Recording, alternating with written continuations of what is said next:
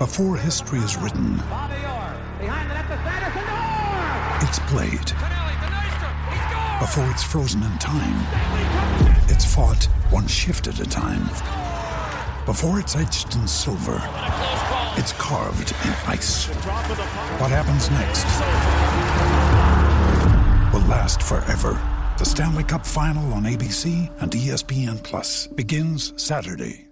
Want to witness the world's biggest football game? Head to iCanWin.com.au, predict Australia's score with a crystal ball, and it could be you and a friend at the FIFA World Cup Qatar 2022 semi finals, all thanks to McDonald's. Maccas, together and loving it. TNC's apply. Uh, All Blacks beat the Wallabies 40 to 14.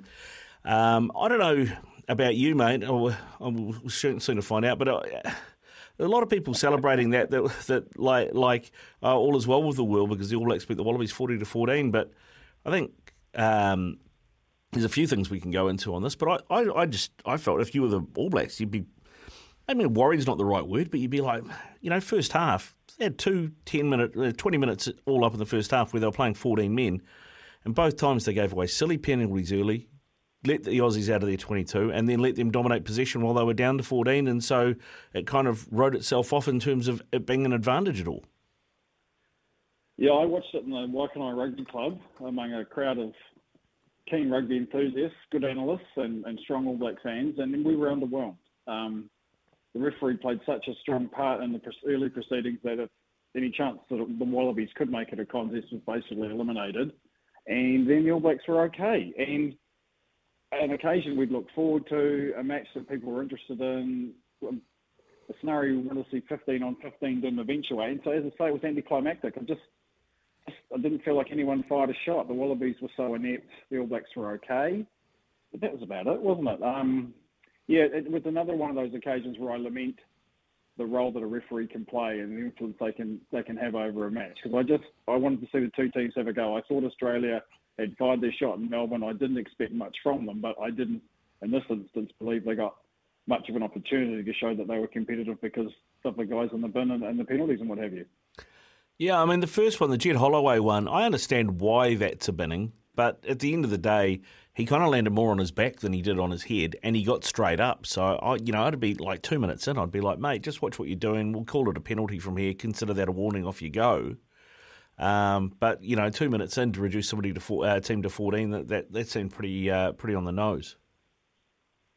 Yeah, well, obviously the red card's the nuclear option. What's yellow? Do we call that the weapons of mass destruction option? Like it's something, yeah. Like you, you are changing the landscape of the match pretty significantly at that point, aren't you? And mm. so, yeah, like, repeat infringements, terribly violent acts of thuggery, sure, but I didn't think it was that, and it just, yeah, I don't want to get too wrapped up in the referees. I think for me, it's good that the All Blacks won, but I'm still not convinced by them because of how poor the Wallabies were, really. Um, yeah, there's, there's still a bit of ground to be made up by the All Blacks. I'll be interested to see how they go in Europe. Um, I think it was good that Jordie Barrett finally got a game at 12. Um, I think he showed some promising signs there. I'd still like to see Jordan at fullback rather than, than Beauden Barrett, but I think, you know, there's a there's a there's a nucleus of a team starting to emerge. But I wrote something last week. I um I follow a lot of sports because um, I think you can get a lot of knowledge from them. So one of the things I follow is AFL, and there's some terrific podcasts. They get good guests on,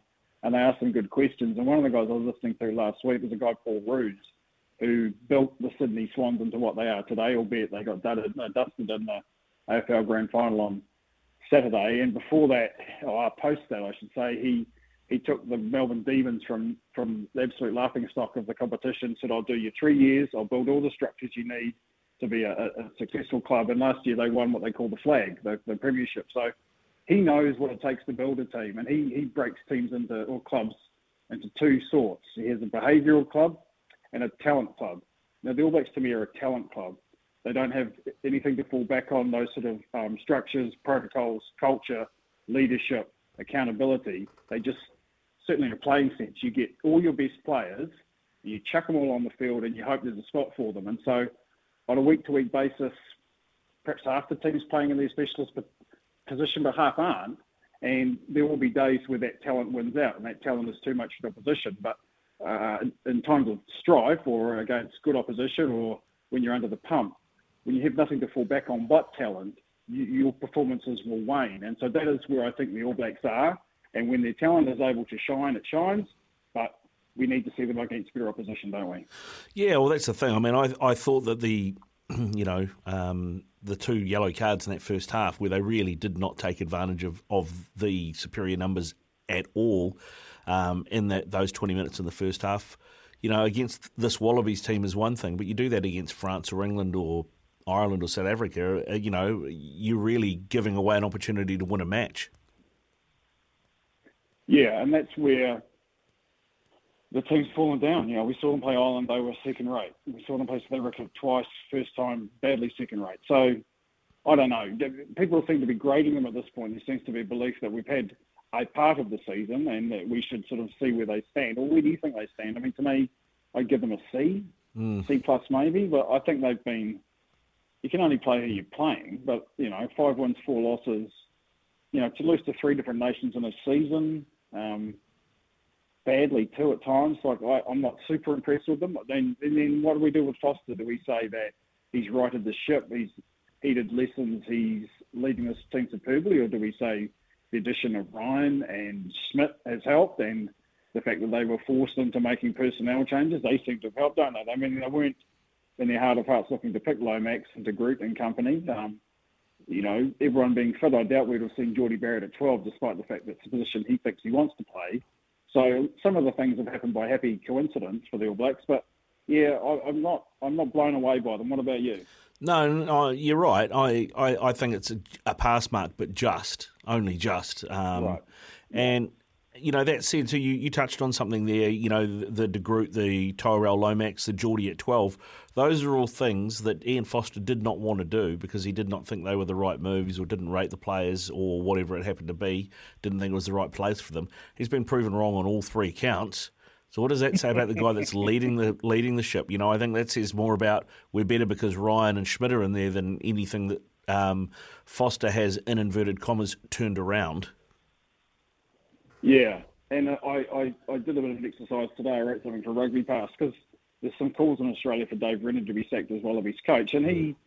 he's not the first good coach to be made to look bad by the Wallabies. They they haven't been a good team for 20 years, and men such as you know Cheika, Deans, Eddie Jones, who are fine coaches with good records, have been made to look pretty bad because they're benchmarks the All Blacks and they can't match up to them. And and Rennie's in that boat. But I would argue with anyone that the All Blacks under Rennie would be streets ahead of where they are at the moment, and we wouldn't have been having the endless navel gazing and, and questions about well, do we have the talent anymore? Has the game passed us by? Is Super Rugby too weak?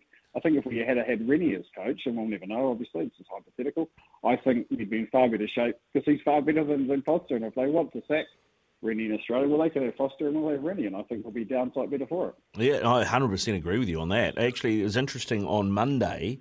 Um, we've our studio here, Hamish, is on the same floor in the same building as New Zealand Rugby. And so when you come out of the oh, car, awkward at times. Okay? Yeah, well, we've got windows that look right out onto the courtyard, right? And where I sit now, I look out a window that if you were coming, if you've parked in the car park, New Zealand, or you know, the, that's here in the Saatchi building, you have to walk past the studio. And uh, Mark Stafford was on here on Monday, and who walked past the studio and straight down the hallway into New Zealand rugby offices, but one Scott Robertson, which got us all thinking, what's going on there? oh, only a month too late, Razor. Where were you for that day when they were going to announce you? Where were you? Not in the bloody building? Oh, no. Wow. Yeah. So I mean, I you know, there's the speculation was that they you know they've let Foster sort of right the ship, if you like, and now he's going to step aside because he needs more time with the family in inverted commas, uh, and that they're going to announce Razor, or maybe it's just to give him a new contract and uh, we'll pay you extra amount just not to go and coach another country for a little while, please. Right. Well, I I do remember many years ago because I was behind him at school talking to Mark Ellis, and he he accepted the offer of the Warriors, but he did do the courtesy of putting on his New Zealand blazer and going to NZRHQ and telling them he was off. Um, mm. Thanks a lot, guys. It's been fun. So I don't know. Perhaps Razor was telling him he's, he's got greener pastures to go to. Well, that's another that's another possibility, and one I don't think that was uh, was talked about. But yeah, it's it's it's something to think about. Anyway, mate, we should uh, should definitely put that on the one to watch. I think.